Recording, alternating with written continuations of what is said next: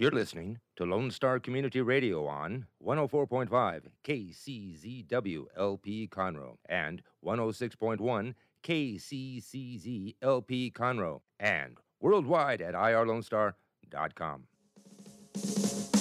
That's great, it starts with an earthquake, birds and snakes, an airplane. And Lenny Bruce is not afraid. I have a hurricane, listen to yourself, churn world serves its own. Dummy, serve your own needs, feed it up and knock, speak, grunt, no strength. The ladder starts to clatter with fear, fight All right. high wire in a fire, rivers in We're live. Live, live, live on Mornings of Lone Star, irlonestar.com. It is the 6th of February. Happy, happy Wednesday here from Lone Star Community Radio. Starting the live broadcast from the Lone Star Community Radio Studios in downtown Conroe, Texas. Hanging out in the studio with Skippy. No guests today. That's right, no guests today. Sadly, no. But we will have a guest tomorrow. Talk more about that towards the end of the second hour. It is 928. It is 72 degrees outside with a 15% chance of rain throughout the day. And uh, that's going to be more towards tomorrow. But it rained a little bit this morning, so everyone's okay. It's kind of a dreary day. But uh, maybe we should open the windows up after our first break. Let's see what's going on outside. Uh, welcome. We're on Facebook Live, irlonestar.com, streaming live from our audio stream and app. And then, of course, Conroe's FM 104.5, 106.1. Today's show partners are Bean Punk Coffee, Creative Content Creation, C3Memories.com, and Clean Sweep Office Cleaning. And the State of Union was last night, so we'll be talking about that. We'll also be talking about our ticket giveaway this Friday to Lost in Yonkers. Uh, we'll also have to double down since we list, we missed last Friday due to me. Then we'll uh, give away two pairs of tickets. So all you got to do is uh, enter on our Facebook, just personal message us, DM us on uh, Twitter, or call in 936 647 3776. All this information can be found at irlonestar.com slash MWLS. Uh, so there you go. We are back. And So, Dick, what was your uh, lame excuse for Friday? And I'll tell you my lame excuse for Monday. Missing. oh, my lame excuse was I overslept. That'll work. Okay. That's my lame excuse. okay. I stayed up pretty late. Well, you were a party nut. Was the bowling? It was bowling, the bowling night before, right? yeah. How'd you do? Well, actually, I got a, I got a bone to pick with our sponsors. Bean Punk is they didn't show up. What? Yeah. So and uh, unfortunately, since it was the first game of the season and we didn't have a team, we played by ourselves. So Hall and I were done in like I want to say under an hour. Yeah, you stayed up late. Yeah, I was working. Where you celebrate? Oh, okay. Celebrating what? Not having a team. Yeah. Yeah, I think and Jason tried to pull that stuff. Jason, I'm calling you out, man. Uh Try oh. to say that he wasn't going to play this season. I'm like, what? There you go. Well, my cheap excuse is over the weekend. Uh, Sylvia closed. Yeah, I did. I'm sorry I missed it. It's okay. It was it was a really good run. Uh, a lot of great memories. But we were striking the set, and I was moving furniture and just tweaked my back enough to where I wasn't able to sleep the night before. Do you not have like a back brace in your car? I refuse. I'm supposed to use a cane, and I don't. What you- But I've oh, got, right now you're supposed to. You're, you're talking about Yeah, like, for years I'm supposed to have used a cane or a walking stick. I have a I have a knee condition, uh, what's yeah. it called? Weakness. chondromalacia. What's that? That sounds made Um, up. I I know, Is right? it pre uh, pre-existing? well, I've had it for a while. So you're covered. Yeah, well, it's I, I don't want to have the surgery that would take to fix it all the way. So I just y- you know I've I've learned to deal with it, and some every now and then I'll use the use the walking stick or the cane to look all suave and stuff. I do have a walking stick collection, but yeah, so I I refuse to have a back brace or or use my cane unless I absolutely have to. I think you should just use it. Well, no. I, well, again, I use walking. I don't use the canes with the curved handles like an old man. You know, I've got the swaggery walking stick with. I got. A, I have a walking stick with a sword inside of it. That's I've got why. a walking stick with a, a flask inside of it. I can totally it. see you forgetting that you're going on an airplane, and you're like, "Oh, sir, we're gonna need to scan your walking stick," and you're like, "Oh crap." Oh, great! There's a because I mean it's a full tilt. You you know you unscrew it, you pull it out, and it's a full tilt sword there. 'Cause so many people need one of those. Yeah. Hey, you never know. Because I Um, can take it into one of those uh, bars that they say no guns. Okay, well I brought a I brought a sword to the gunfight. Better than nothing. Yeah. Yeah. Okay. So that's what that was. But it's well, we Wednesday. Got, well, we got shows today, tomorrow, and Friday. yeah. So we're here. Don't worry about it, folks. And we got plenty of tickets to give away to Lost in Yonkers, presented by the Players Theater Company. So what have I missed? I mean, there's a lot of stuff going on. I know the State of the Union was yesterday. Uh, the Super Bowl. STFU on the, The Super. Bowl was this weekend, and, no one noticed. No one cared. I watched it. I watched it, and then uh, I I, skimmed over it. I DVR'd it so I could watch the I, I made sausage for the first time ever. How was it? It was awesome. And I know this because Well, we're it's, uh, the buddy who I did it with is down the street from here, and he's done this before. His wife's family actually owned a slaughterhouse sausage packing place, Mhm. so she knew all the tricks. And uh, we made summer sausage, link sausage, and pan sausage. ooh, So, and he had different recipes. I'm gonna need each. some of this, my so friend. I know I, I see. I was there because I just heard he was making it, and I was like, "Hey, do you mind if I come by early and like you know come by and help out?" Like I don't because I wanted to see how they do it because it's like a, a setup, not just like, "Hey, I got this attachment for my KitchenAid and I can make sauces." Like no, this is he had a big mixer. He had the the you know the skins and all that stuff. Mhm. So um, and he had the smokehouse. So that was really cool to see the process, and it looked really good. Well, So- I'll tell you what, my friend. I, I'm gonna bug him. I figure a week, and then we bug him. Going, Okay. hey, how can I get like a piece of it? You bring some of yours. I over the weekend perfected my buffalo wing recipe. You know what's Uh, crazy about that? What? Is I had buffalo wings on the football night. Uh-huh. This, my, my friend had an air fryer. Okay, Have you seen those? I have. I've been looking at. I've never eaten anything off, but I like wings. So he's like, "Oh, let's make wings," and then they were delicious. I see. If I can get hold of one of those air fryers, I would like to try that. Uh, the recipe I have, it, it's baked, Yeah. um, and then These broiled are at the end. basically. Yeah, but I mean, you know, Broiled. traditional. A broiled, yeah. you know, not boiled, broiled uh, Yeah. to, to get the crisp on the top.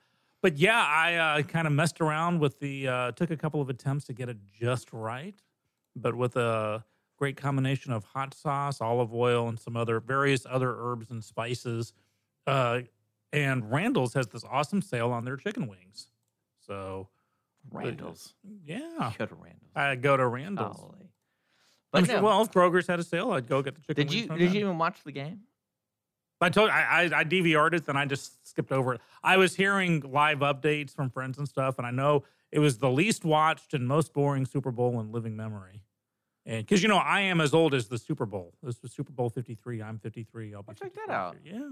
So uh, you know, I think more people watched me on stage that Sunday, that closing Sunday, Yeah. than who watched the Super Bowl. That's just my thought. Because we had a packed house on Sunday. Oh, to go, dude. Yeah. But uh, the commercials were interesting. The Oh. chunky milk one still hasn't That- left my mind. It's one that I'll, I, I, it was effective that golly, I remember it, but I don't know if you saw, saw that commercial, but it's about bad ideas and it was special chunky milk. And so they're pouring glasses of milk and just plop, plop, and then they're drinking and chewing at the same time. And you can't tear your eyes away from the TV screen. Between that and finding out that how corn syrup apparently can kill you if you put it in your beer. That's what I'm taking away from this. I think. Well, I mean, Bud Light kind of dominated that whole the whole Super Bowl. Like they even had that fake out with Game of Thrones. That was brilliant. So- Well, I haven't even seen Game of Thrones, but I was laughing at that one. But I love the whole, you know, uh, made with corn syrup. Part of me is wondering if this is like the whole pink slime thing. Oh, you know, this this meat has pink slime in it. Well, you know, it's supposed Well, somebody to. online posted uh, of an ad that the corn syrup industry or the corn people. I, yeah, the, I think it's the Iowa Corn Growers Association or yeah, something. and it's like gave corn syrup is is all right, like anything in moderation. Mhm. That's the basically the tagline at the end. Yeah. just like sugar. Well, it's almost like uh, what is it? Oh, Not enzymes, electrolytes. In, in what was the stupid movie? The uh, oh, uh, Idiocracy, where it's like electrolytes. But we have our water has electrolytes in it. It's killing the plants, but but it has electrolytes. Well, it's like we don't have corn syrup, so well we don't have corn syrup. I think that well, I, the honestly the the weirdest beer ad was that Michelob Gold one when that lady was in the beautiful forest area and she had two mics and she was like leaning in. She's like, Whispering back and she's forth. like, "Oh, it's cold," or something, whatever she said. I don't know. beer. Drink it. It's so. I didn't really get Yeah, it. I didn't was- really get it. Uh, well, I presume that the woman was some kind of. Uh, I guess she's an R and B artist. Of some kind. I, I mean, it doesn't matter. like, Like, a performance artist or something, you know, like a, a singer or rapper. I, I have no idea. I'm, I'm so out of that, unfortunately. Yeah, that one kind of kind of stuck with me. There there were some there were some decent ones. Nothing will ever beat the 1984 Macintosh ad. I mean, Yeah. that was like the Super Bowl. No, I really like that. Washington Post ad. yeah. I don't really. I mean that. Well, did you see the backlash from the reporters of the Washington Post? Oh, really? Oh yeah, It's they're like- like, "Hey, great five million dollars spent on an ad. How about next time you give it to us for better health care and better salaries?" I mean, kind of across the board, long term Washington. Well, the conspiracy theory was uh, Jeff Bezos paid for an ad for his uh, shuttle company. Mhm. You know that he he does spaceships and stuff. But since um, the ad was made, but apparently it was made with contribution from his little little side piece.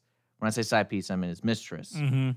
And so they didn't want to have the that. catalyst for the most expensive divorce. Oh, in so they, history. they didn't want to have that in the headline. So apparently, he've already purchased the spot, so he had to make something.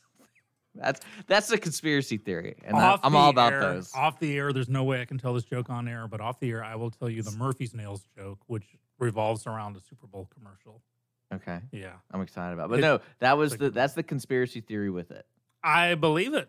I absolutely can believe that happened. So, and uh, you know, over the on Friday too. I don't know if you knew this. You know, I'm a big fan of listening to Joe Rogan's podcast. And Right. he has some really cool. He had like his last like two weeks have been phenomenal with guests because he's got some physicists in, and he's gotten some. What's the name uh, of his podcast again? It's the Joe Rogan Experience. Joe Rogan Experience. Okay, and talking. he had Brian Cox. You know Brian Cox is? yeah, great actor. No, the uh, physicist. Oh yeah, okay. From There- there England, are two Brian Coxes. Yes, he is. Yeah, he was really on. He's been on several times. I, I, that was a really neat. Uh, li- it's really funny to listen to Joe Rogan because he's he claims he's not a smart guy and he just tries to listen to these really smart people. And I feel like I'm on the same boat when I'm listening. I was like, "What's this guy saying? Let's rewind that again." Don't really get it. But he had your favorite buddy from Twitter, Jack Dorsey, on, and apparently he caught a lot of flack because he didn't really press the issues about the censorship he does.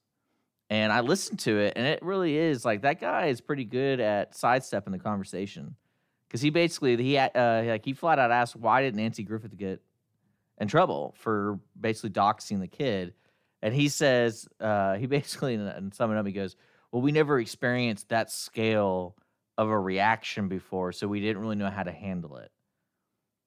And that that was his that was his response. So apparently, Mhm. so many people got upset by the interview that Joe Rogan talked to Jack Dorsey. Goes, they're going to get him back on. He's going to bring the head guy who's in charge of the not discipline, but whatever it is, like the account management kind of thing. Yeah. So they're going to get some. They're going to get some answers. Interesting. I, well, I just while you were talking, I was listening, but uh, being able to multitask to a small extent, I have added the Joe Rogan Experience to my podcast list. I'm getting into podcasts. You should. Uh. I, you know, in the past, uh, I flirted with him. I've actually been on one or two and good ones, but that never really gave them their due attention until I think, you know, I've told you I've been listening to the West Wing Weekly and I'm just eating it up. yeah, it's funny because like his podcasts are about three hours long sometimes, Uh-huh. and you don't really realize it. Well, each episode of West Wing Weekly, the, the smallest episode I think they had was like 45 minutes, but they go up to like an hour and a half. And I'm on the road a lot, so I just have, you know, when I turn on the ignition, it automatically goes into my last thing I was playing, so the podcast pretty much starts up, and I just listen to it. I I, I don't. I'll, I'll still try to listen to, to some talk radio or at least news radio. Make sure I keep up with the news. But as far as in-flight entertainment as I drive, uh, loving, loving podcast, loving West Wing Weekly. So I will give the Joe Rogan Experience a try. Yeah, well, my suggestion is only pick people that you recognize. Exactly. Uh, Because I definitely got like he does a lot of bow hunting, and I have no idea anything about bow hunting, and I listened to at least I'm two of them. presuming he has Ted Nugent on. Yeah, he had Ted Nugent on, and then he does a lot of he does MMA stuff because he's Mhm. he's the like lead commentator for the uh, my son would be into that. UFC. But Do you know that my son was on the Marine Corps MMA team? Briefly, uh, that was his that was his job after two tours in Iraq. Uh, he was stateside and he was training for the MMA team, and they were pretty much a big recruitment thing. They go do the circuit, and and he was practicing, and a kick went wrong or went right, depending on you know who who you are, and it broke his arm. And I mean, it, it literally, you know, the bone was in two parts. So he was in a He was in that cast. And I saw that happen to that football months. player in the, in the Super Bowl. It Yeah. it- he had a sandwich and his arm was the meat. yeah. It was. Uh, yeah. I, am thinking about the chunky milk again now. Just some things just make you go. "Ah!" And that was that, that's two of them. So Yeah, I, I always wondered about those replay operators at the in sporting events. Like, hey, do we replay this? Is it? Can we find an angle that doesn't make th- people throw up? Can we zoom in and slow mo the bone, the compound fracture poking through the? Well, they had a good angle. It was right when he put his arm between the helmet and the pad. So like Ah. you kind of like your imagination goes, "Oh, I know what happened to his arm." And then uh but yeah, so I really recommend checking that out. He had uh like this like this week I liked he had this guy named David Sinclair on. He was a professor in the Department of Genetics and he's the co-director of the Paul F. Glenn Center of Biology at Harvard Medical School. And so you just they go into these different tangents about that kind of stuff. So that was a good one. Brian Cox, who is an English physicist and he's a professor at the Manchester in uh, University of Manchester. So you know he's on a lot of shows and stuff Mhm. like that. So he's pretty. I, yeah, I love. Brian Cox. I saw a great. He kind of gave his own version of a brief history of the universe. Uh, okay, so do you know who Blink One Eight Two is? Yes. So he's tra- he had Travis Barker on yesterday, and he's the drummer. Mhm. Well, you know who Tom DeLonge is? Not sure. He's the other guy. You know, there's three people in Blink One Eight right. He's one of the other ones. Okay. That is probably the most bizarre interview because he was convinced of UFOs and he was convinced that the CIA was paying and like the whole episode was about him talking about UFOs. No Blink One Eight Two talk, no crazy party talk. It was more of yeah, no, really, I, I was part of a program to convince people that aliens weren't real. Hey, And- let's throw that out to the listeners. So, what's like the most bizarre interview you've ever encountered? So, Dick, you just said uh, this Blink Blink 182 guy on a podcast Yeah. interview. The most bizarre interview I ever saw was Marilyn Manson on Talking Dead. You know, after The Walking Dead, he Yeah. took for The Walking Dead, they have a, a live. Is he really show. into that show? Yeah. I mean, have to, I guess. Yeah. But this is, I think, from the first season of Talking Dead. For, Oh, maybe- the good season. yeah, right. Okay. Well, Talking Dead didn't start up till season two of The Walking Dead. Oh, okay. You know, first season they didn't realize it would be such a hit. Now you're confusing me, by the way, but just keep going. Yeah, okay. So there's one season fewer episodes of Talking Dead than there are of Walking Dead, but they had Marilyn Manson on, and even at the end, Chris Hardwick was like apologizing to the audience and saying, "I will never have this guy on the air again." I mean, it was Manson was just going out of his way to be. Oh, okay, we get it. You're weird. You're you're in your face. You're avant-garde. I get it. You don't have to keep proving it to us with everything you say. And uh, I don't think it actually did him any favors. Well, I mean, I don't think people are trying to do that. Like Liam Neeson's not doing himself any favors. Wow. Wow. Let's talk So- about. Well, hold on. What time is it? Tell you, Well, it's we nine should take a forty-five. Let's take a break, but come back. Let's talk about unfortunate phraseology and how it can tank your career. We'll be right back. You're listening to Mornings Lone Star. Thanks for tuning in. Don't forget, we're giving away those tickets to You Lost in Yonkers, so make sure to enter. We'll be back. Business office cleaning is available in the Montgomery County area from Clean Sweep Office Cleaning, with scheduled cleaning services such as floor care, window care, trash collection, restroom disinfection, and stair and elevator cleaning. Clean Sweep can service a business one time or on a regular schedule with daily, weekly, and monthly options. Clean Sweep Office Cleaning can be found online at cleansweepofficecleaning.com or by calling 832 689 7996. Clean Sweep Office Cleaning. Take back your time and let us make your office shine. Mornings with Lone Star is sponsored by Clean Sweep Office Cleaning. Conroe Coffee is a local coffee shop located in the heart of downtown Conroe at 206 North Main Street, Conroe, Texas. Conroe Coffee serves breakfast, lunch, and dinner, along with other treats and coffee. For more information regarding store hours and delivery in downtown Conroe, Conroe Coffee is on Facebook or by telephone at 936 266 7632. We would like to thank Conroe Coffee for being a supporter of Lone Star Community Radio and our morning sponsor with Mornings with Lone Star. A Lone Star Community Radio is looking for those who are interested in hosting their own talk show with monthly and weekly slots available on Conroe's FM 104.5, 106.1, and on irlonestar.com. Start your own podcast, create your first YouTube channel, and be on TV. Contact Lone Star Community Radio online at irlonestar.com or call the station message line at 936 647 3776 to take your first step into the radio world. Did you know there are more than 790 abused and neglected children currently in foster care in Montgomery County? Will you help make a difference? I'm Allie Stevens with Casa Child Advocates of Montgomery County. We train and support volunteers to be the voice of children in the foster care system. Kids removed from their home because of abuse and neglect, and we need volunteers just like you to advocate for these children. To learn more about becoming an advocate, please visit CasaSpeaksForKids.com. That's CasaSpeaksForKids.com.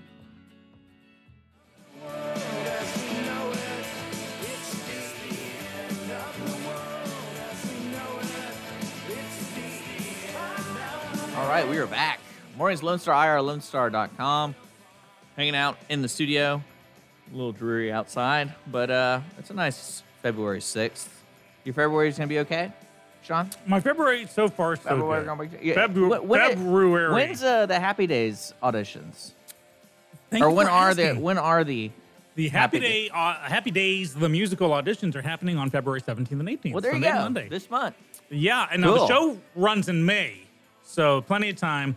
Uh, you know, we're gonna have a nice long rehearsal schedule. Uh, got production meetings already lined up. Got a great uh, assistant director and stage manager. Uh, nailing down some other team members. Okay. Uh, talked to uh, you know Roger Ormiston, who directed Lost in Yonkers. Lost in Yonkers, and the awesome Mike Glass. But between them, they are. He was aw- here yesterday. Was he really? Well, I needed some advice on this table. I'm going to clean up. He's the table. man. I, I mean, so, I talked to he came both highly of them. recommended. Yeah, So- as a, yeah, I will recommend it myself. Anyhow, uh, I talked to both of them about my set desires for Happy Days because the last Is thing there I a directed, jukebox? And I- can you kick it and it starts? There will be a jukebox, and hopefully it'll be a kickable jukebox because you got to have a jukebox. Yeah. Fair enough. Yes, absolutely. In fact, I want that to be like the centerpiece where everything's built around it. Yeah. And so, yes, we're working on getting the live band together and all kinds of stuff. So that will be fun. So, uh, February 17th and 18th, uh, 6 to 9 p.m., both evenings uh, at the Owen Theater. We have that. We have 42nd Street start, uh, starting up or already started up, I think. At the, I think it, I think it started up this previous weekend at the Crighton Theater. Big musical, a lot of people in it. So you definitely want to check that one out. Uh, Sylvia did close down, but coming up, uh, I think next week at that same theater, Stageworks, it's the Drowsy Chaperone, which actually is a very, very funny and very big musical, but it's one that a lot of people outside the theater don't know about. You know, it's not a name right. Everyone knows Romeo and Juliet uh, or, or Rent. Now, speaking of which, I want to talk about the live Rent thing that happened. Well, we did. We hold on. We we we teased the Liam Neeson thing. Oh my gosh! Yes, I'm sorry. Thank you, Squirrel. I'm having a squirrel yeah, moment. I know. Okay, Uh, so Liam back, Neeson. Uh, Yes. hey, let's talk, talk about the weather real quick too. It is 9:50 on the dot. Squirrel. Weather right now. I can tell you what is in Baltimore because my mother's going out there and it's up on my. Uh, well, it's 73 degrees outside here in Conroe, Texas. uh, get up to 80 So, today. Yeah, I know it's gonna be a little nuts. Global warming. but uh, on Friday, you it'll be always down like to to, you always like to do a little cheap jabs. Well, because I on wanted Friday to- it's gonna be I wanted to 44. talk Global cooling. about- I wanted to talk about this Liam Neeson thing Yes. because this is really one of those tests on social media and like which way are people going to go? Because you know, last year and this year, the Me Too. Or when I say Me Too, I don't mean the specific Me Too movement. It's more of the online uh, pitchfork folks. You know, like Mhm. what power do they have? And Liam Neeson, I think he's promoting his newer movie, um, the winter one, whatever he is. He's killing somebody. Yeah. That- seriously, they're blurring together. So, oh yeah, You got Taken I saw, one I saw the commuter four. last week, and I was like, man. They're all. He's a Uh, guy. but who anyway, kills people. apparently in an interview, I'm going to read what he said. Uh, Mm-hmm. They were talking. I don't know what brought it up, but he's talking about a friend of his went through had a was raped, And this is many years ago. and this is 40 years ago. He Uh-huh. says, and, and, um, and he said this quote. But my immediate reaction was, "Did she know who it was? No. What color were they? She said it was a black person." And then he goes, "I went up and down areas." With a cosh, uh, I guess that's a crowbar. Mhm. Uh, is that what a crowbar is? Yeah, they was Okay called a pry bar, but yeah. uh, hoping it, hoping I'd be approached by somebody. I'm ashamed to say that, and I did. I did it for maybe a week, hoping some yeah, black bastard would come out of the pub and have a go at me about something. But then he said uh, he immediately, when he shocked, shocked himself when he went through that. So he went and got help with the priests and all that Mhm. stuff. It was 40 years ago. Yep. Why would you say that to anybody? Today. If he had said that 10 years ago, no one would have cared. It'd be like, yeah, we, we get it. We understand. Well, now they're trying to get him out, uh, digitally remove him from the new Men in Black movie because apparently he's in it. And then uh, that's kind of he's one of the stars of it. I know. How can you know. remove him? I don't know. But anyway, I want, what I'm interested in is where where are we are we moving the field goal posts or is, like when are we gonna kind of settle on what's appropriate and what's not appropriate? Because to me, he was just telling a true like a true story how he changed himself. Pretty much what we all want from people. I think it who took- do have those kind of thoughts, right? I think it took severe, what's the phrase I can use? Guts, huevos rancheros to say that. It was, you, know, I think in today's climate, you may want to think twice about saying something like that because it is going to bite you hard. But it was 40 years ago. He had a visceral response in a time period where tensions were high, racial tensions were high already. Um, I think he'll survive it just fine. I know that right now, again, it's the knee jerk reaction. But let's talk about the Virginia governor and lieutenant governor. What's going on Well, with I- them right now? Because here's the thing: the Virginia Was that lieutenant real? governor. Was that real? I only saw a tweet about that, Yes. and I was like, that can't be real. The Virginia governor, governor of the Commonwealth of Virginia. Uh, So that picture's real of this yes, yearbook. pictures real. He, he- and his fatal mistake. They ever find out who, his- which one it was? fr- uh, apparently, he's the one under the hood. okay, that what is that what he said? that there's there's still they're actually running facial rec on the other person. But what what hanged this guy, Facial- pardon the Are we, pun. we're having CSI involved in this. yep, and unfortunately, pardon the pun. What hanged this guy is that his initial response was to apologize for the picture, and then he issued, "But that's not me in it." Then why did you just you know that he, he poured fire on his own bonfire? Well, I mean, poured oil on his own Do you bonfire. think this kind of stuff without the media's backing will really have any impact? Yes, because here's the thing: it's so the lieutenant governor fe- figured he was about to get a promotion. Fairfax thought, thought, "I'm about to become governor. He's out, I'm in." And all of a sudden, it uh, is released that he is accused of sexual assault, Man, and uh, he when you say accused, you mean like re- like he was accused yesterday, or do you mean Yeah, that this is a recent um come out, and I, I need to find uh uh the actual report. So I because I want to make sure. So I, when are we going to just accept everyone has to wear body cameras? What do you think? Okay. so I can see. Justin I can see our. Fairfax, I can see our friends Brett. The Brett's wearing them. the body cams. Yeah, I'd wear one, sure. But Justin Fairfax is Lieutenant Governor of the Commonwealth of Virginia. Uh, has been accused by a politics professor from California named Vanessa Tyson, saying that he sexually assaulted her in his hotel room at the 2004 Democratic National Convention. So not yesterday. in Boston. Like- no, no, 15 years ago. And her description of that is graphic. Now, she's an active Democrat. Okay, so here's the thing. So, an active Democrat is accusing. What did, did it go to the police? To like what? I mean, I feel like this story already had some. well, he says it was consensual, but here's the thing. As this is coming to light, everybody that was in the that was railing against Kavanaugh Oh yeah, I mean, we, is we- now is standing with agreed. Fairfax saying We've already agreed. so There's with double the- standards. Well, it's not just not the double standard so much. It's that you asked if the goalpost is being moved, and it's how much we like the person. Well, I really think the media has an impact on the narrative. But I also think that with that in mind, you wear that camera and you you basically play chess with this and you, you try to get proof. But see, body again- cams are going to backfire because people will go out of the way. I'm wearing a body cam. I'm going to try and cause some stuff. Yeah. And here's the thing: is if you use body cam footage or footage like that, you need again in context. You need to show the whole thing because if you just take a clip, as we saw with the kid and the Native American, the the 15 second clip to begin with is what caused all the grief, and then all of a sudden the full context came out of it. So body cams, oh, you, as long as you don't edit them or just show your little 10 seconds of you know you spend 10 minutes screaming obscenities at someone and then turn on your camera when they finally respond Well, to you. Yeah, I think that MAGA kid kind of showed 10 seconds of an altered video or a video. Yep. Can kind of sway things. Yep. And What got me thinking? Okay, so I wanted to talk to you about you know, say say you're Twitter, Like personally, I am Twitter. You're, you're you're you're the head of Twitter. okay. Like, what guidelines do you set up? And then what? Uh, I mean, like, because it's kind of a strange deal. It's kind of like you're you're making up a new sport. So you gotta set rules. You gotta set guidelines. And this is where like the arbitrary, like, oh, you're banned for a day. You're banned for a year. Like, how do we gauge and how many strikes? Because no one's gonna agree with whatever you say. But I was thinking, you know, with Twitter being the major platform for all like leaders, like you know, world leaders are on the platform. And that's Mhm. what they use to communicate. Like, when do you just say, hey, this is a lot bigger than just a social media? Let's try to be as transparent as possible instead of like currently they're not being very transparent. It's just kind of like things just miraculously happen, and then that's and, Well, there there are no set standards, and I think the big problem with that is because this is a platform that wasn't designed for world leadership.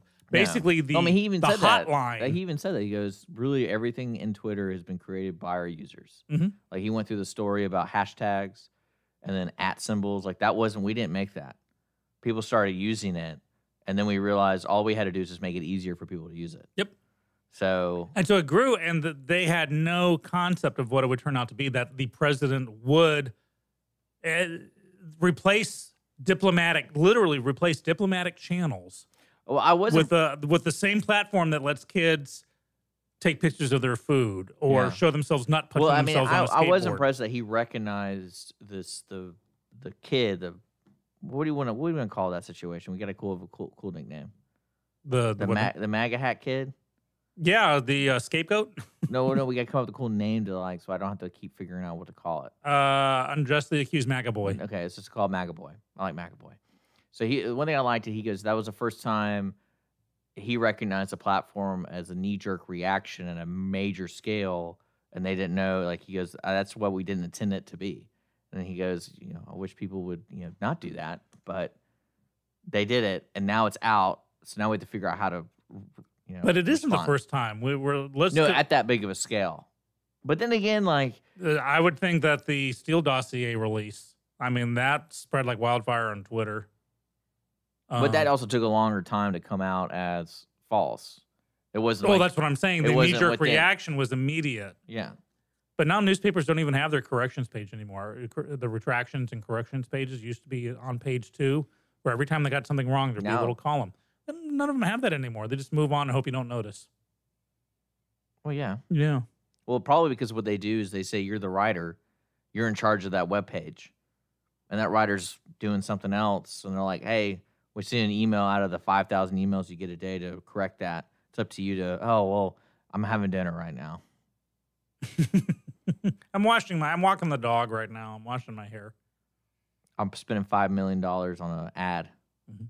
And that really wasn't a smart idea. And kind of bookending, we were talking earlier about the uh, Super Bowl commercials, the Washington Post one. If it had been anyone but the Washington Post, I would have given it more credence. But that just that made it so self-serving because they weren't speaking on behalf of all media. They were showing pictures of Washington Post reporters who had been unfortunately killed or otherwise careers stopped um, to show the seriousness of an investigative journalist. But that's not inherent to just the Washington Post. It, it was like the um, oh, what was the thing that a couple of weeks ago the the commercial, uh, the Gillette commercial, the razor commercial.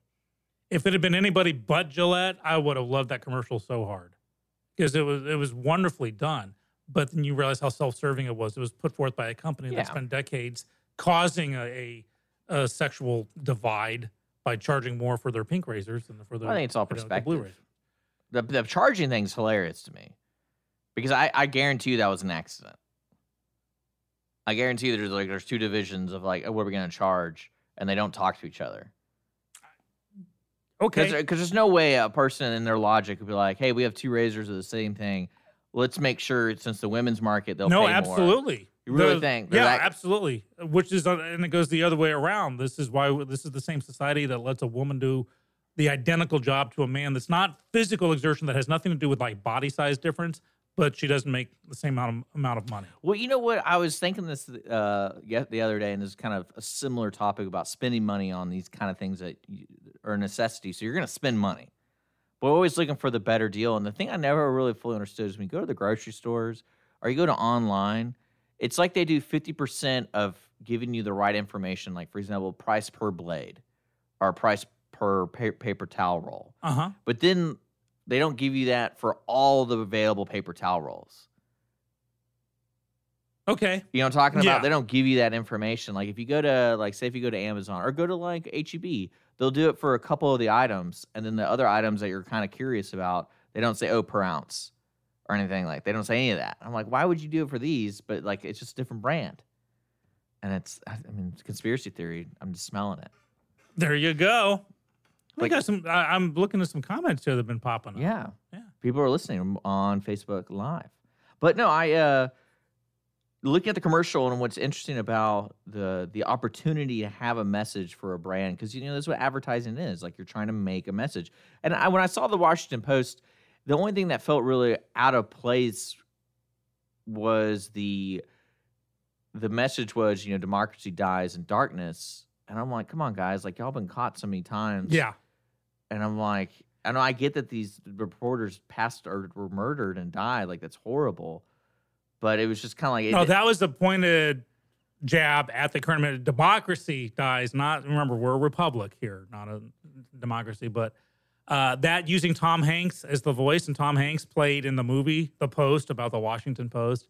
It, it was, that's when I realized well, at the end it got well, what so they should have done, what they should have done is not played it during the Super Bowl, and just released the commercial, and it probably would have just got almost the same amount of buzz.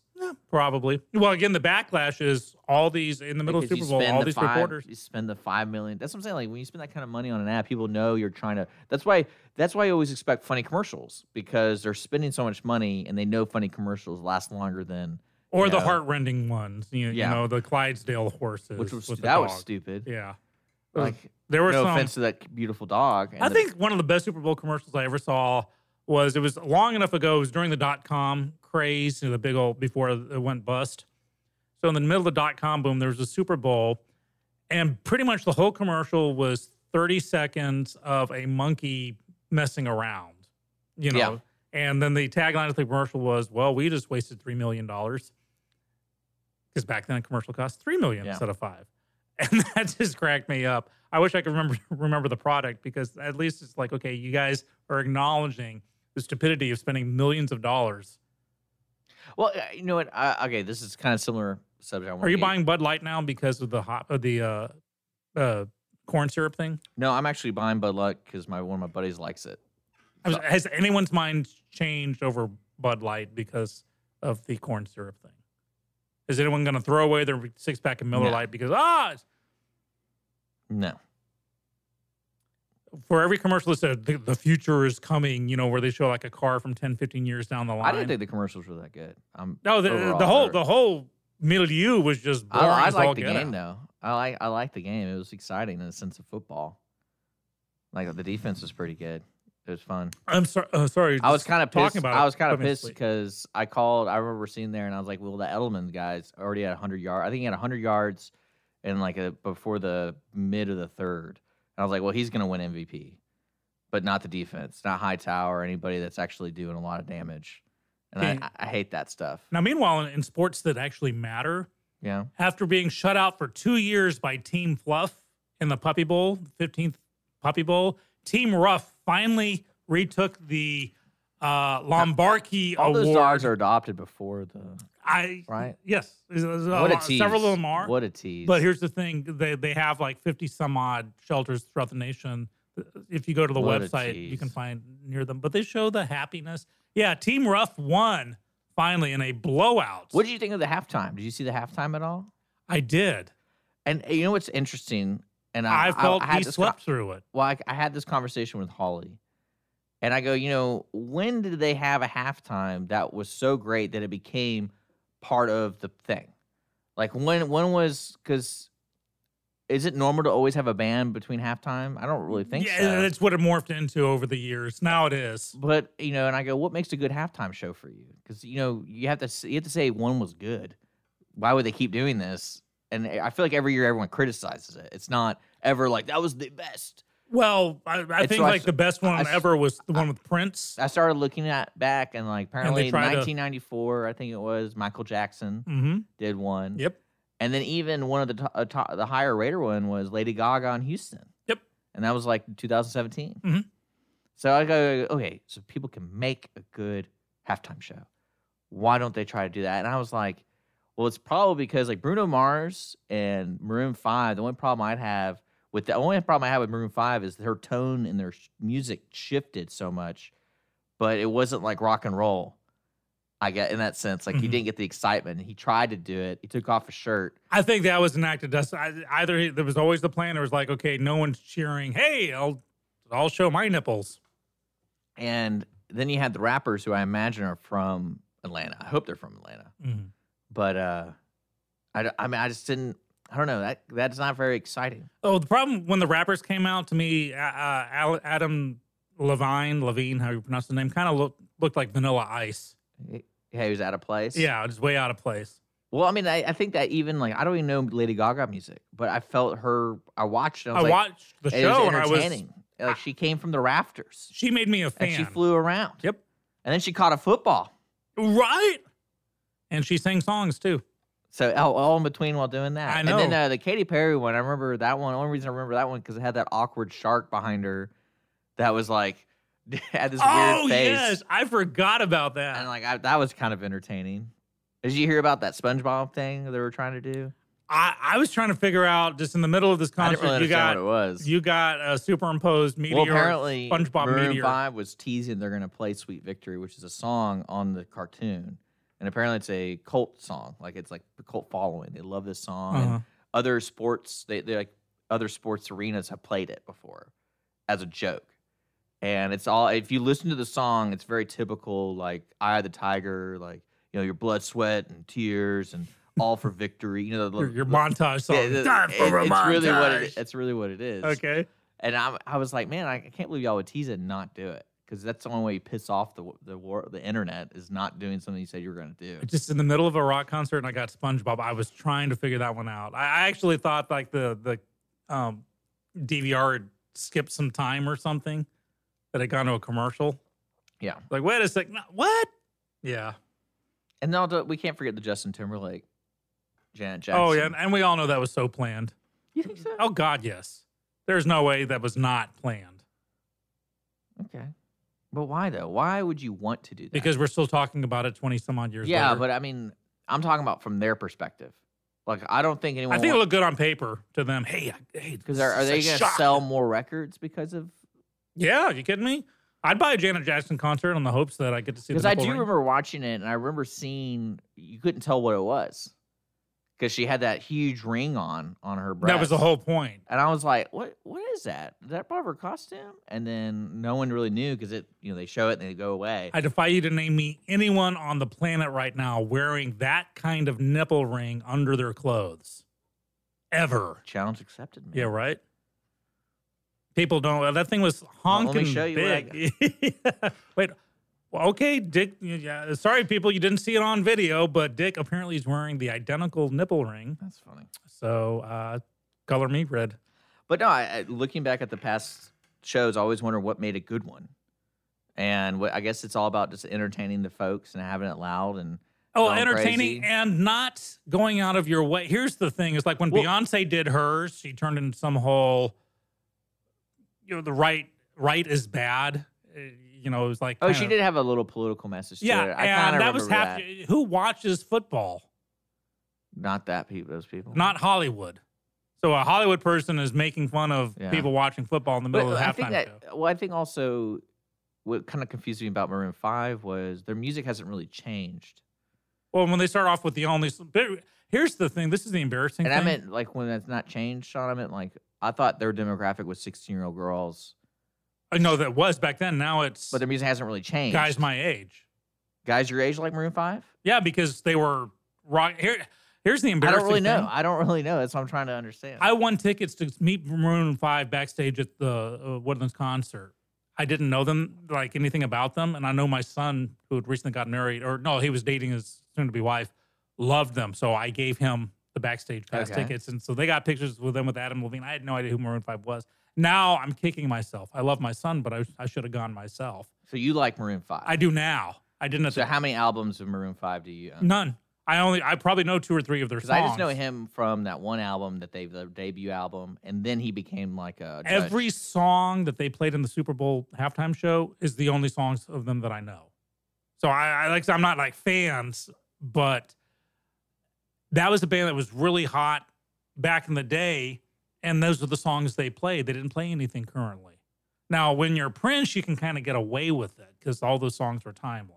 You know, Yeah. you put on Purple Oh, he's been around for Well, Yeah, he, he was at around. that time when he did the concert. He's been on. Yeah, and he did the same records for 30 thing uh, on American Idol. He was in the finale for that too.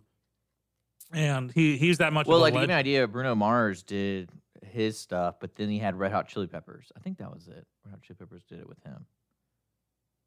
Yeah, But you have bands like Maroon Five, Red Hot Chili Peppers. Adam Levine is now known for The Voice more than Maroon Five. that's why. That's what kind of confused me because I was like, all right, I kind of know. and so and they're playing songs from 15, 20 years ago. That was all they played. Okay. And that I think was the problem. It was very dull, and you know viewership was down. Uh, I think an additional ten percent off an already low, record low viewership from last year. So, so leaving that conversation, what would you do for the next Super Bowl? Me personally, uh, just watch the Puppy Bowl live. Basically, I'll, I'll do. No, you're missing the question. If you're the Super Bowl people, who Oh, do if you I'm the do? Super- who do you do for halftime? Who would I get for the halftime show? You know what I would do? I see. It'd be the 54th. I would have gotten the Hamilton cast. You know what? Actually, that that kind of works. I mean, I would have them, and then I pair them up with like, uh, let's see, like you're gonna do Paul McCartney, you do someone classic, and then you gotta do someone new, and so it'd be three of them, it'd be three acts. It'd be Hamilton. I would take that way you get everybody. an act from every decade that the Super Bowl's been going. So from the 60s, let's say the Stones or Golden Earring, even. You know, believe it or not, you know the the No, we we know you So- like to, you, you like to talk about them. them. So you know, get a band from the 60s, 70s, 80s, 90s, aughts, and teens, and each doing one song, and then at the end singing something together. Like I'd like to teach the world Okay. to sing in perfect harmony. You know, that's what I would do. All right, so that's not a bad idea. We work these things out. We're looking forward to next year, right? Mornings Lone Absolutely. Star, irlonestar.com. We will be back after these messages.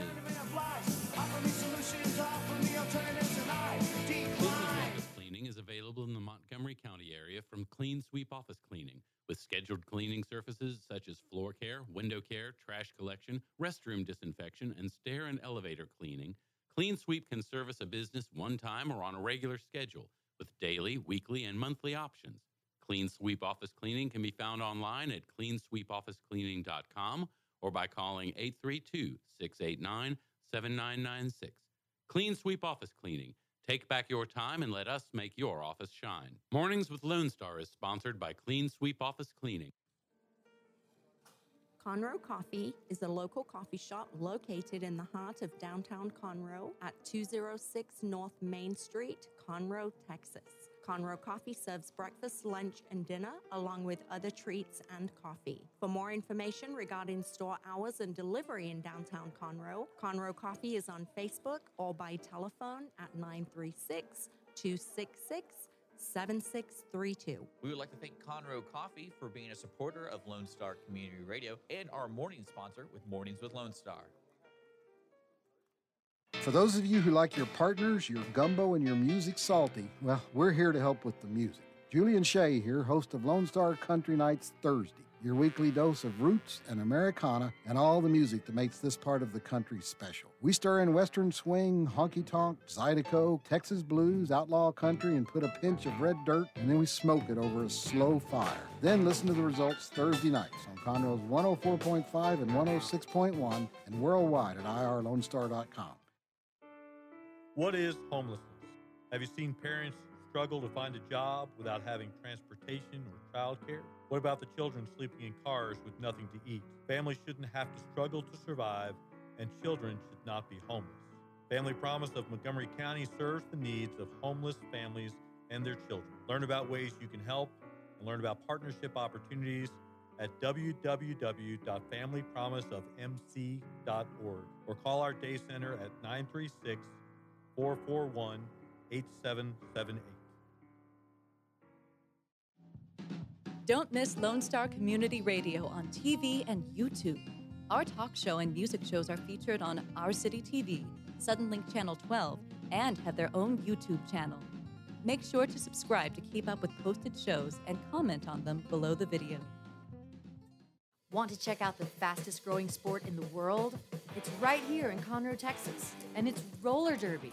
Conroe Roller Derby is a nonprofit recreational league of women and men who want you to come and check out the fast paced, hard hitting game of roller derby. The Conroe Cutthroats practice at Rainbow Roller Rink on Tuesdays, Thursdays, and Sundays. You can find our game schedule and more information on our website, www.conroerollerderby.com. Hispanic Chamber Connections with Dr. Carlos Sanchez, President of the Woodlands Conroe Hispanic Chamber of Commerce, featuring event announcements, member highlights, and more. Tuesdays at 1 p.m., broadcasting from the heart of Conroe, Texas on irlonestar.com and Conroe's FM 104.5, 106.1. Health Center Southeast Texas is a federally qualified health center. We accept Medicare, Medicaid, and most major private insurances. For our self pay patients, we have a sliding scale discount program available. Our health centers have qualified providers and staff striving every day to provide the best quality of care to our patients. Services offered are family medicine, behavioral health services, telepsychiatry, and pediatrics. We have four area locations. Look up the Health Center Southeast Texas online at hcset.com.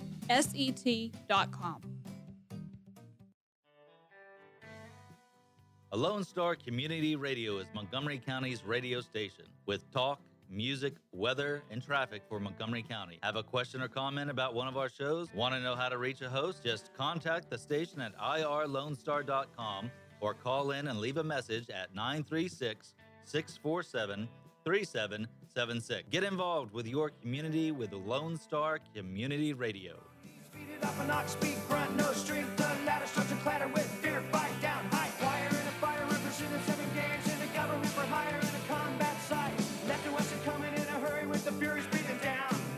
All right, we are back. Morning's Lone Star from 10 at 19, hanging out in the studio. Don't forget, we're giving away those two tickets to Lost in Yonkers on Friday at 1045. We're giving away two sets because we missed last Friday.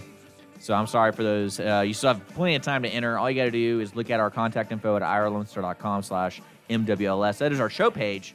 And uh, we have all the ways to contact us. So just make sure to contact us so you want in you'll be entered. And there you go. I'll also, another announcement I have been given tickets to 42nd Street. I guess that's what's going on. This, Yep. Yeah. So we got, I got tickets for us for that. So we're going to be continuing the giveaway. Uh, we're going to find more information hopefully by Friday about how many we're giving away, how it all works. But they've been kind enough to give us uh, tickets to that. So we have more giveaways. So stay tuned on our Facebook and announcements and stuff like that. Okay. So we are back, and I know we have about 40 minutes left in today's show. So we want to cover the the big meat was the State of the Union was last night. We're we're uh, fortunate to finally have it. I was kind of like, oh, they're just going to skip it, kind of like how they're skipping the host at the Oscars this year, and they're even even going to skip some of the awards because they're not as popular. Did you hear about that? I, I heard something about it, but tell so me what, details. what they're reporting is $75 million was spent by ABC. And so they're figuring out how to make it more commercial friendly. And the response was some of the awards that are less desirable to show on TV, they're going to do during the commercial breaks. So expect a little bit more commercial or longer commercial breaks at the Oscars this year. Interesting. So, So- these aren't like the technical awards where they say, No, you know, I- three weeks ago we might- met at the Holiday Inn in downtown Hollywood for the best sound. It's uh, going to be shorts. It's going to be documentaries and stuff like that.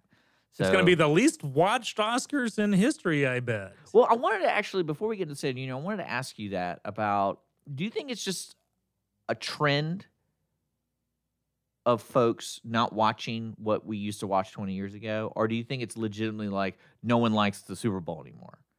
I, I, I tend towards the latter. Okay. It's Do we you are understand what I tired- mean by that? Yeah, I think whether you're left or right, we're hitting fatigue, the wall of you know what? I'm tired of being preached to, pontificated to. Well, it got it got to. it got me thinking in a sense of I always like to look at things like generational. So your generation, Sean, has gotten that's their response. I feel like my parents said something similar, and I feel like a lot of folks around that age are very similar to what you're thinking. When as saying like, "Oh, I'm tired of it. Like I've been watching it for 20 years, 30 years, and I get it. Don't care anymore." But then you have, say, the generation below you, like my brothers. They never cared about it, Mhm. and it was never. They didn't have that hook. They care about other stuff. And then you had the generation before them, which is me, and I liked it because I liked movies. But then when I learned it was more political, not you know off merit, it's like okay, don't really care about the Oscars. Never really cared about football, and I imagine the Super Bowl is only going to go down. Mhm. It's like there's no way because people aren't playing football at my age, or maybe my generation was the last real generation to really play football. Then everyone started caring about the CTE, and now Mhm. it's like families aren't putting their kids. Besides Texas, I think Texas is the only state that people play football in now, Right. uh, at a young age. Kind of going But, uh, to my point earlier, you know, the state of Texas watches the Super Bowl. So the last thing you want to do is have yeah. a political statement. Well, I mean, I'm trying to figure out long term because you look at you look at the money spent, five million dollars an ad. So that clearly they're making money, and they gotta be unless their overhead is just crazy and it costs them so much money to put that thing on. But then you're also looking at how do we keep getting that money in five years? Because if they keep doing record lows every year, that five million is going to stagnate and kind of start going down and then eventually 20 years from now they've lost 40% of their usual income over the Well, they already have. That's the point. So- Viewer, viewership's down 30%, 30 some odd percent from. But. And a- as a result, there will be belt tightening across the boards, and the pampered players who are used to $120 million five year uh, contracts are going to be getting $2 million five year contracts and have to have to learn learn to deal with it. Yeah. Uh, for for me, because you're saying my generation, uh, I've I've lived my life pretty much through two philosophies. One is always take the pity date, um, meaning taking the opportunity that comes to you, whether you think it's beneath you or because you never know what can happen as the result. And Yeah. the second one is life's too short to drink bad coffee. Okay. That I'm of the age Sponsored now. by Beanpunk? Yeah, right. Sponsored by Beanpunk with two awesome locations now. But I, I really feel that way that I'm of the age now. I know, and I'm not, I'm not being maudlin when I say I have a lot fewer days in front of me than I do behind me. There's no way I'm living to 108. It just ain't happening. So I know I'm going to So be. you de- don't want to waste your time watching that yeah. I, it's you know what? I don't need someone half my age or even my age or something to just you know the the, the late night Like- comedies or whatever doing the same thing over and over. It's like you're not talking to me. You're actively trying to turn me away. So bye. Well, like for sports, I really enjoy watching playoff scenarios. Mhm. I really like that. It's like do or die kind of thing, and it's really exciting because I mean, like for example, the Super Bowl. I enjoy watching it because it seems like there's a little more heightened urgency to win. But this Super Bowl was, I mean, it was particularly boring, but the defense was really fun to watch, and it was, it was fun to watch in the sense of anything could have happened. Like all it took was one play to change the whole game. And I, re- I really like that kind of stuff because that's when people get freaked out. That's why I like that. Uh, the Super Bowl was it two years ago, three years ago? Because I watched the Falcons play the Patriots, and by halftime it was three to twenty-seven, I think, or Mhm. twenty-one. And I, I just, I'll never forget talking to my, my we're, we're doing Google Hangouts with all my buddies, or you know, because I was by myself, and I we're like we made bets on like are they going to come back? And I remember one of my buddies just said we never da- never doubt Tom Brady when you put him in a corner, and I was like Nobody puts Bra- Brady in a corner. I just laughed, and then uh, while you're watching it, you're going like, "Oh my gosh, like something's happening here," and that was a lot of fun if you like sports. Mhm. And uh, and that, I was really hoping for a moment like that because all it took was one or like one pick six, and it would change the game. But uh, that didn't happen. But uh, that's part of the part, part of watching sports. But the Oscars is a different business. I feel like, and I think with social media and the news, 24 hour news cycle, people don't really care about it anymore because the only movies that are important to people are the Avengers. And if you don't start propping them up in an award ceremony, then no one's going to care because you're looking at all these other movies that no one cared about. Oh, you, oh, you have to do it properly too. You just don't throw Best Picture to Black Panther. It's like Yeah. what separated Black Panther from every other movie Yeah. before it. Well, that's what I, that's that's the laughing thing where you're like, all right, Black Panther gets Best Picture. What about Avengers? Avengers certainly was a better movie, Mhm. And it was higher higher rated, higher earning, clearly a better. So obviously, Black movie. Panther was the the bone being thrown. Yeah. and yeah, uh, the Oscars over the years have always been controversial and political. I mean, I'd be so disingenuous to say otherwise. But we would be outraged when Marlon Brando pulled his stunt, and brought up Sasha Littlefeather, uh, who turned out to not be that who even who she was. There was outrage. People like, oh come on, man, this is you know accept an award. We're we're we're congratulating you and ourselves. And now it's become the norm. If you don't get up there and say something idiotically, Well, I mean, it, it's always expected. Polarized, yeah. So it's not normal. Not everyone does it, but it's expected. you don't want Christian Bale to win an Oscar for because it was good artwork. You want Christian Bale to win an Oscar so you can hear what he comes up with. You don't want Harvey Keitel or Robert De Niro to Yeah. win just because they did something good. You want to hear them say, "F this," whatever. And again, we're just Well, getting I- tired of it's the same thing every night. Over Well, I was over. trying to talk to Chris because they're upgrading the Grand Theater in the north part of Conroe, and I was like, "D- uh, "Y'all are upgrading it because you're more creating a better experience. You're not depending on the movies to bring people anymore." That was what kind of our argument was, or debate was. Like, you know, all these movie theaters are creating kitchens and doing these special projects because they have zero. They don't have as much faith in the movie industry to make movies to get you to want to come see it. Conversely, yeah, absolutely, I agree with that. But also, uh, the other route, the River Oaks Theater in the Heights part of Houston, Yeah. you know that, that rough area. The, uh, they are really expanding their midnight showings, and I they're, got their they're just trying to hold on until I get the historical marker. That's all they're trying. I think so. do. Actually, I think they already have it. So, But no, it's they're showing the room, and Tommy Wiseau's going to be Yeah. there. Right? I think they're showing the Matrix. like, yeah, they're they're weeks. showing the cult. It's just not Rocky Horror every Friday night at midnight. It is they. It's a whole month's worth of great movies that I'm like, I want to go see it. I was talking with a friend of mine. It's like I'll drive us down to go watch this movie. I can't remember which one it was now because there's so many to choose from. Well, I mean, that's what a lot of these local theaters are doing. And I'm thinking 2019, there's some promising movies coming out. And, but they're all big movies. They're not going to be Oscar worthy movies. Yeah. You don't hear about the Daniel Day Lewis movie they've been working on for years. Do five you years. think Avengers Endgame is going to get Best Picture Oscar nomination? I mean, by by their formula, yeah. Because they're gonna have to figure out how to get more people to watch this stuff. And, And if that and- makes it disingenuous. That's where like, okay, we know Black Panther got Well, this nomination. I think there's a I think there's a line where the art and I would say that the the art to the sense of it's good, they equal out for what the Oscars want sometimes. Mhm. And like everyone can agree, Saving Private Ryan was a great movie, and Yes. it, the Shakespeare in Love was not as good as Saving Private Ryan, but it won because it's more of an art film. Mhm. I really didn't like Shakespeare in Love. I thought it was very it was very wonderfully written, but you have to you have to write to your audience. Yeah. That's the thing. And that audience was for people like me who get who got all the in jokes Yeah. uh, of Shakespeare in Love. But and then you you got like for this year, and that's why a lot of the movies who are nominated just weren't. You can look at them; they're all like seventy percent Mhm. on all the critic sites and all the user reviews, like seventy percent. Mhm. And I think that just tells you the quality these days of going to the movies. They're just not very good. Like the good movies these years are the last year were horror mo- movies and super superhero movies, Or epics. I mean, uh, you know, like the the Lord Quiet of the Place, Rings. like the Quiet Place, right. Well, I got the or Us. Well, that was like two years ago though. Uh, I but- got the Blu-ray to a Quiet Place. I want to watch it with Mrs. so, Skippy but like that kind of gives you an idea. That was a good movie. It wasn't nominated for anything. Mhm. So because it was quote science fiction, and science fiction doesn't win until that's why like oh we got to do ah the Black Panther. What's the movie?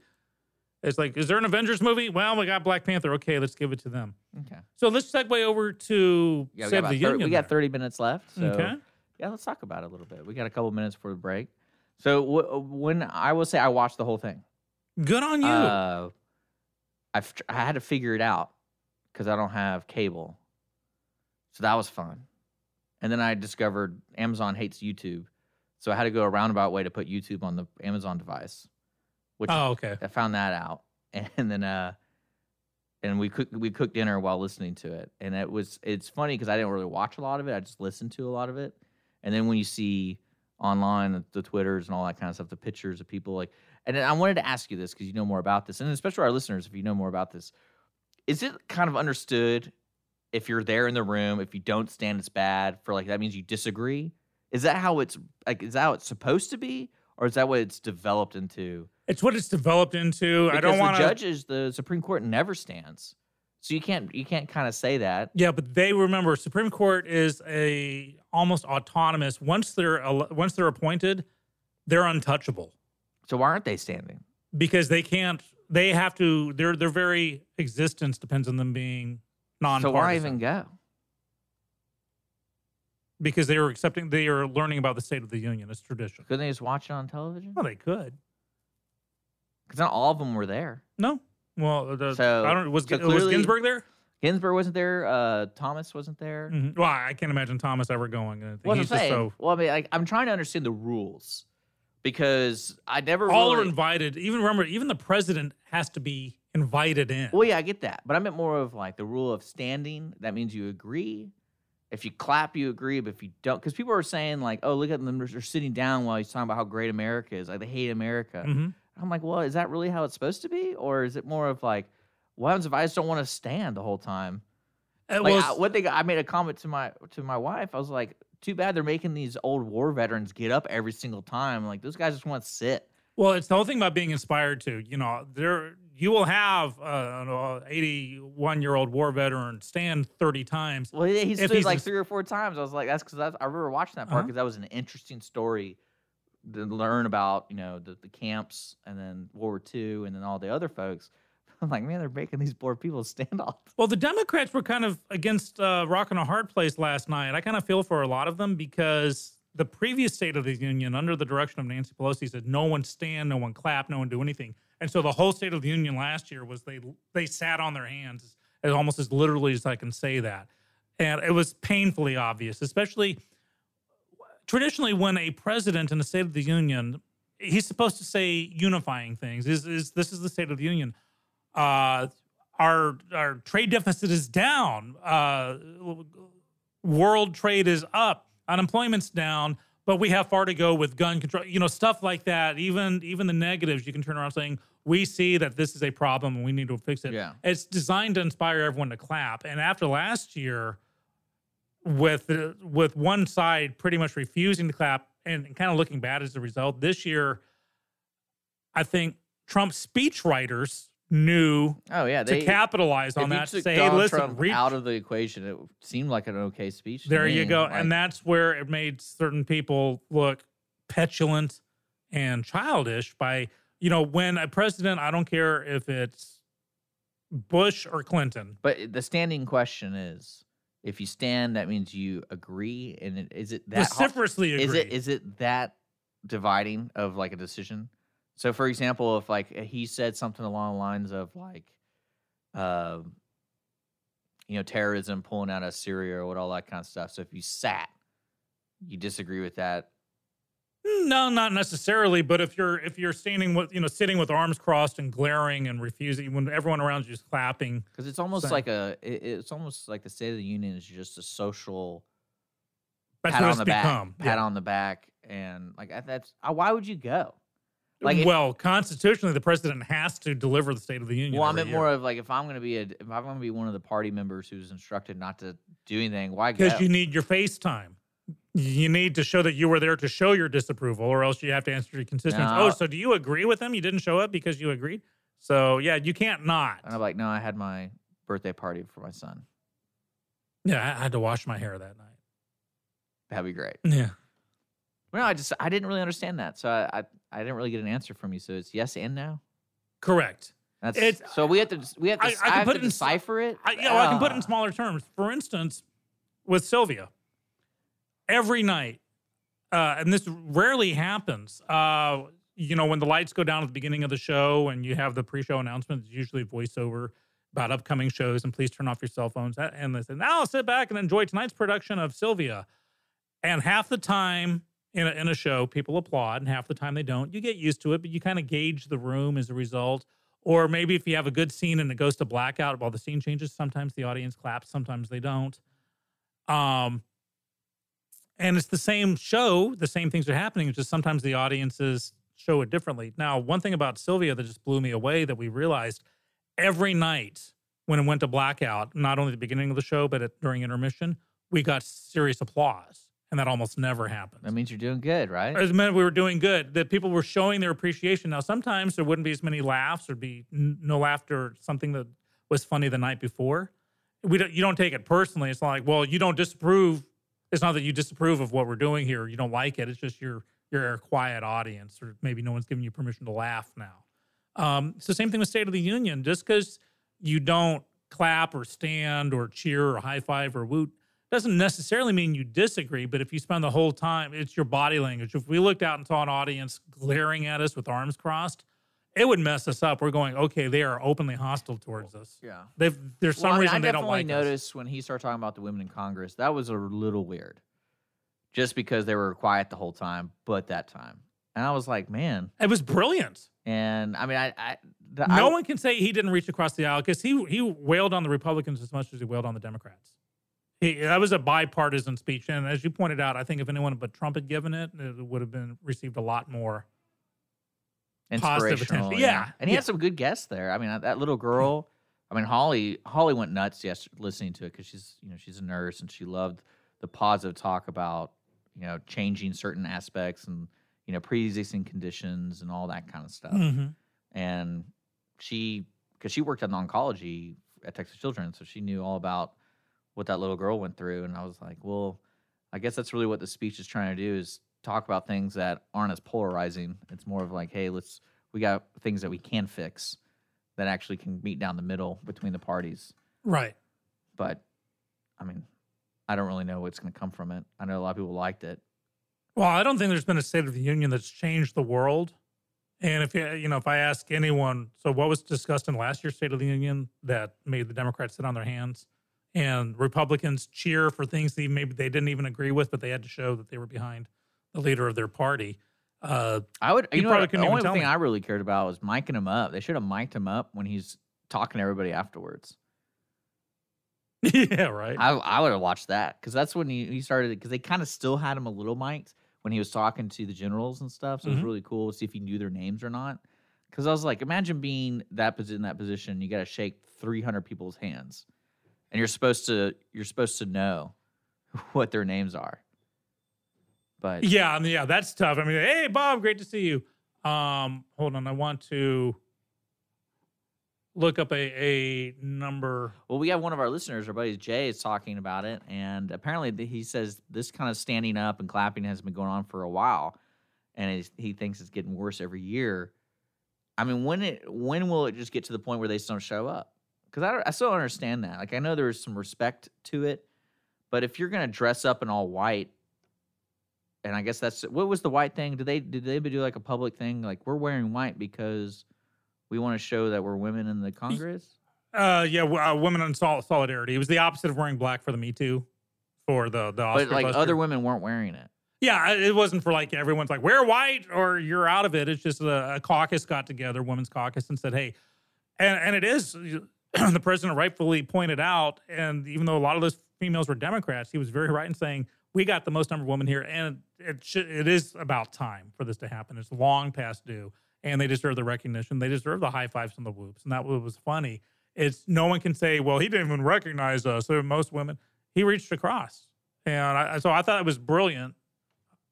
Um, yeah. So here's something I looked up. So the viewership of the State of the Union was up overall ten percent over last year's, and was beat out the viewership of both Here we go. uh, of Obama's State of the Union. So viewership for the State of the Union is going up, And- while Oscars and Super Bowls, these and late night comedies is going down. People need to realize that more Is is, there- going beyond my generation being tired of Is being there a way to get a feed where they don't switch all the time?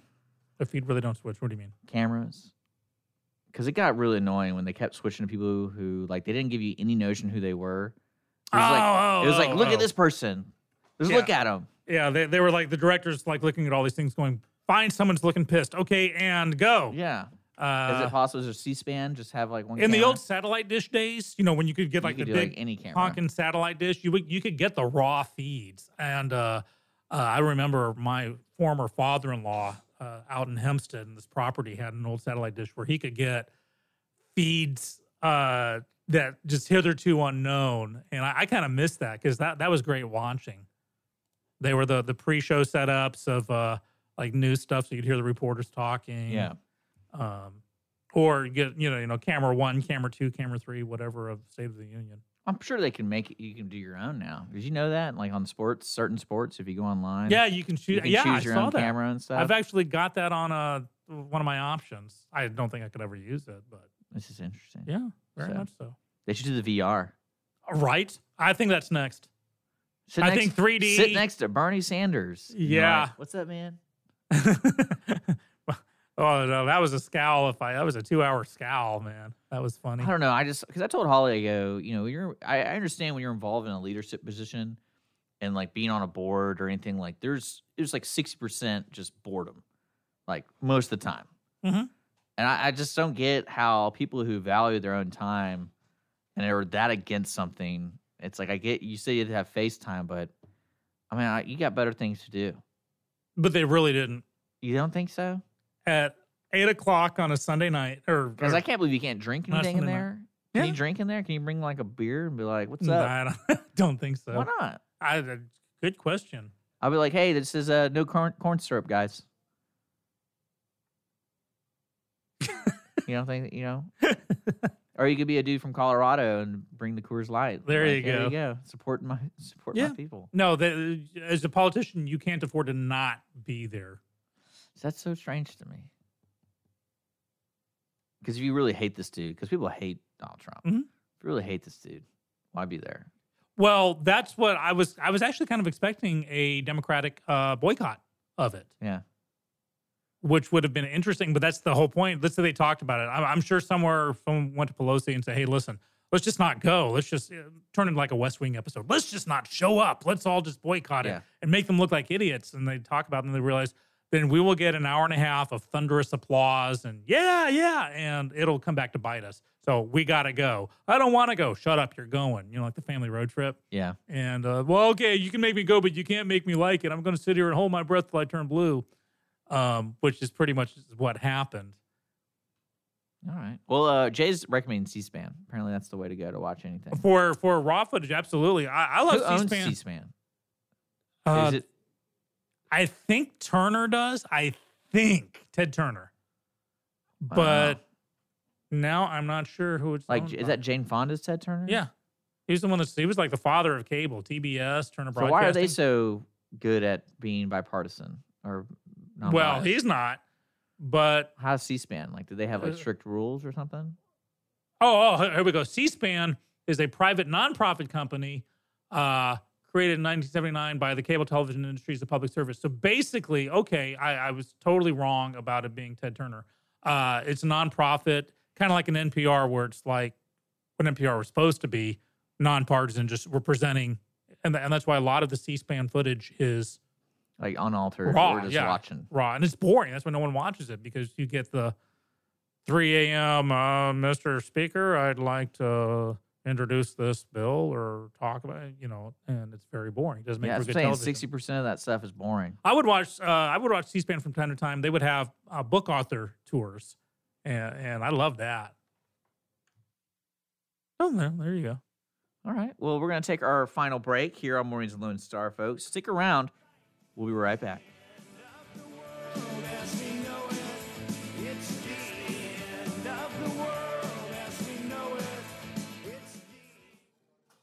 Conroe Coffee is a local coffee shop located in the heart of downtown Conroe at 206 North Main Street, Conroe, Texas. Conroe Coffee serves breakfast, lunch, and dinner, along with other treats and coffee. For more information regarding store hours and delivery in downtown Conroe, Conroe Coffee is on Facebook or by telephone at 936 266 7632. We would like to thank Conroe Coffee for being a supporter of Lone Star Community Radio and our morning sponsor with Mornings with Lone Star.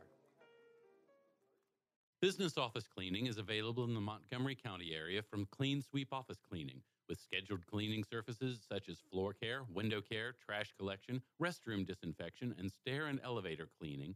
Clean Sweep can service a business one time or on a regular schedule, with daily, weekly, and monthly options. Clean Sweep Office Cleaning can be found online at cleansweepofficecleaning.com or by calling 832 689 7996. Clean Sweep Office Cleaning. Take back your time and let us make your office shine. Mornings with Lone Star is sponsored by Clean Sweep Office Cleaning. Lone Star Community Radio is looking for those who are interested in hosting their own talk show with monthly and weekly slots available in Conroe's FM 104.5, 106.1, and on irlonestar.com. Start your own podcast, create your first YouTube channel, and be on TV.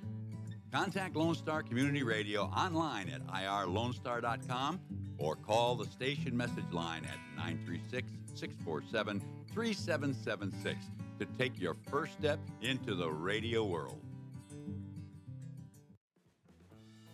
Lone Star Boxer Rescue is a nonprofit organization serving Montgomery County and surrounding areas, dedicated to the health and well being of the boxer breed. Lone Star Boxer Rescue is run and managed 100% by volunteers since 1999. Our main objective is to rescue, rehabilitate, and rehome boxers that come to us from many sources, including local animal shelters, owner surrenders, and strays. For more information about Lone Star Boxer Rescue, visit our website at lsbr.org.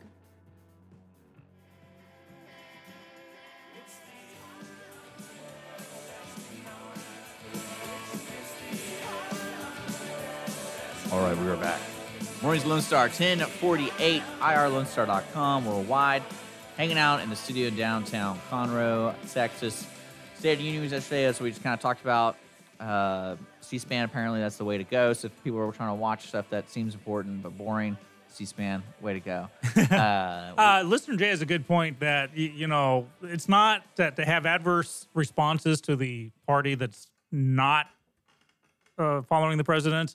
Uh, there have been State of the Unions where the Republicans have been stoic in their responses to. I just think it's it's really heightened up lately, especially last year. Last year it was uh, it was uncomfortable to me just watching it, like people pretty much literally sitting on their hands. I think it was more relaxed this year.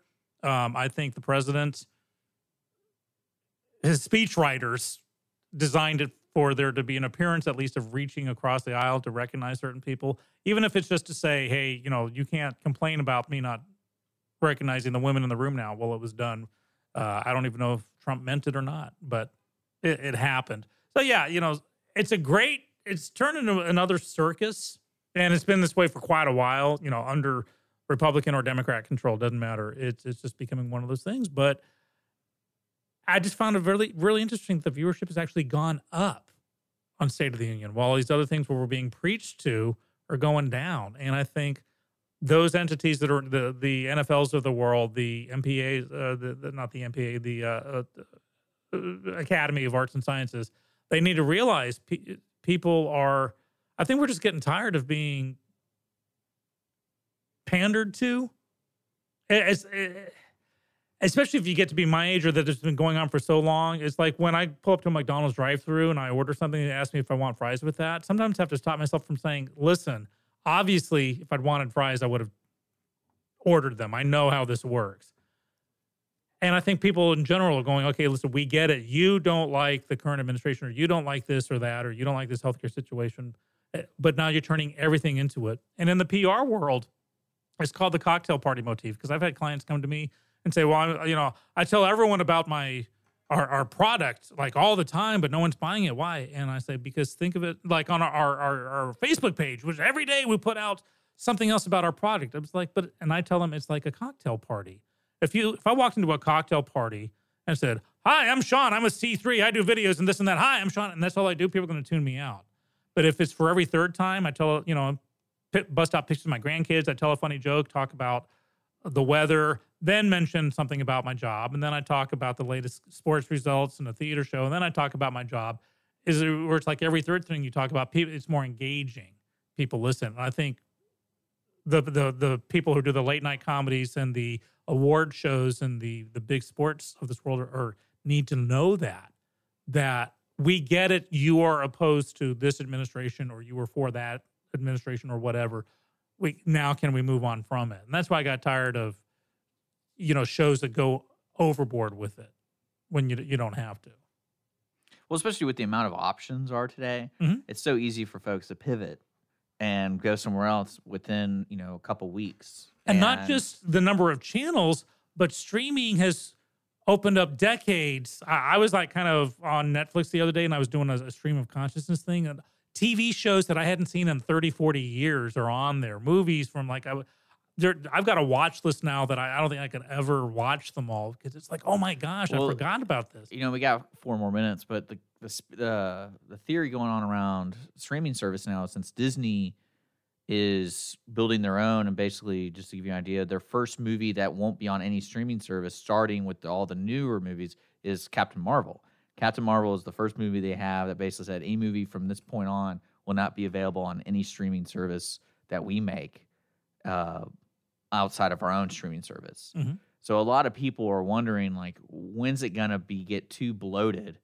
And when people start like because because some basically someone says Netflix and Amazon are gonna have a better presentation than Disney Mhm. because Disney's great and everything, but people Netflix makes new stuff that's really good and different from what Disney makes. Well, let's go back to the point I just made. If Disney, if their streaming is only Disney, all Disney, only thing, then I'm the guy walking the hi, I'm I'm Disney, hi, I'm Disney. Yeah. No one cares.